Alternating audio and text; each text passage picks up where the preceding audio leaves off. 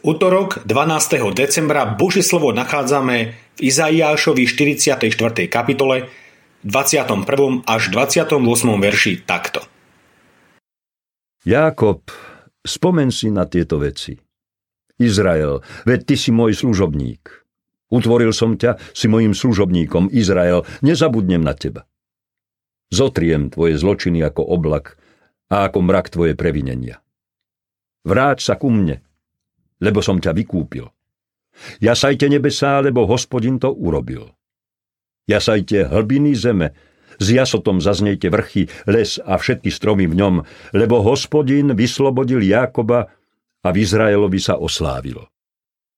Takto hovorí hospodin, tvoj vykupiteľ, ktorý ťa stvárňoval od matkinho lona. Ja, hospodin, tvorím všetko, ja sám rozťahujem nebesá a rozprestíram zem. Kto mi pomáha? Rozbíjam predpovede falošných prorokov, s vešcov robím bláznou, znemožňujem mudrcov a prekrúcam ich poznanie.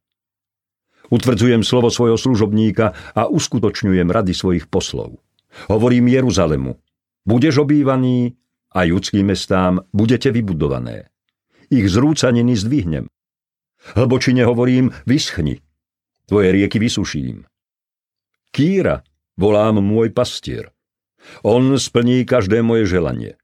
Povie Jeruzalemu, budeš vybudovaný a chrámu budú založené tvoje základy. Odkiaľ mi príde pomoc? Pýta sa žalmista. Odkiaľ nám príde pomoc? Pýtame sa veľmi často aj my. Čo s nami bude? Pýtame sa, keď nevieme, čo nás čaká, keď sa trápime a nevieme, ako ďalej. Sme plní strachu a neistoty z budúcnosti.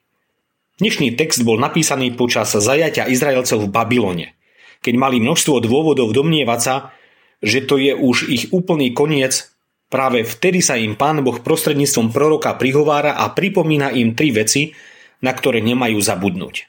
Nech by bola ich situácia akokoľvek zložitá. Poprvé, patria Bohu, sú jeho služobníkmi. Po druhé, on ich stvoril a nezabudne na nich. A po tretie, napriek všetkému zlému, čo robili, hospodin na nich nezabudne, zotrie ich zločiny.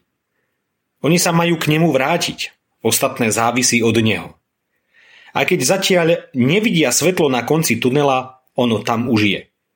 Bože možnosti sú neobmedzené, veď on je ten, ktorý všetko tvorí.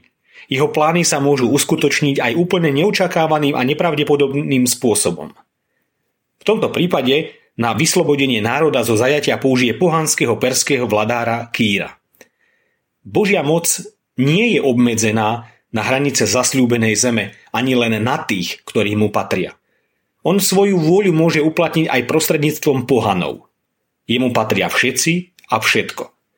Je dobré si to aj dnes pripomenúť. Bože, ďakujem ti, že svoju vôľu môžeš uplatniť aj prostredníctvom pohanov. Odpusť mi, že sa niekedy radšej správam podľa tej svojej.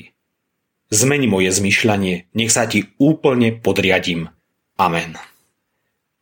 Dnešné zamyslenie pripravil Peter Sinak. Modlíme sa aj za cirkevný zbor Betliar. thank you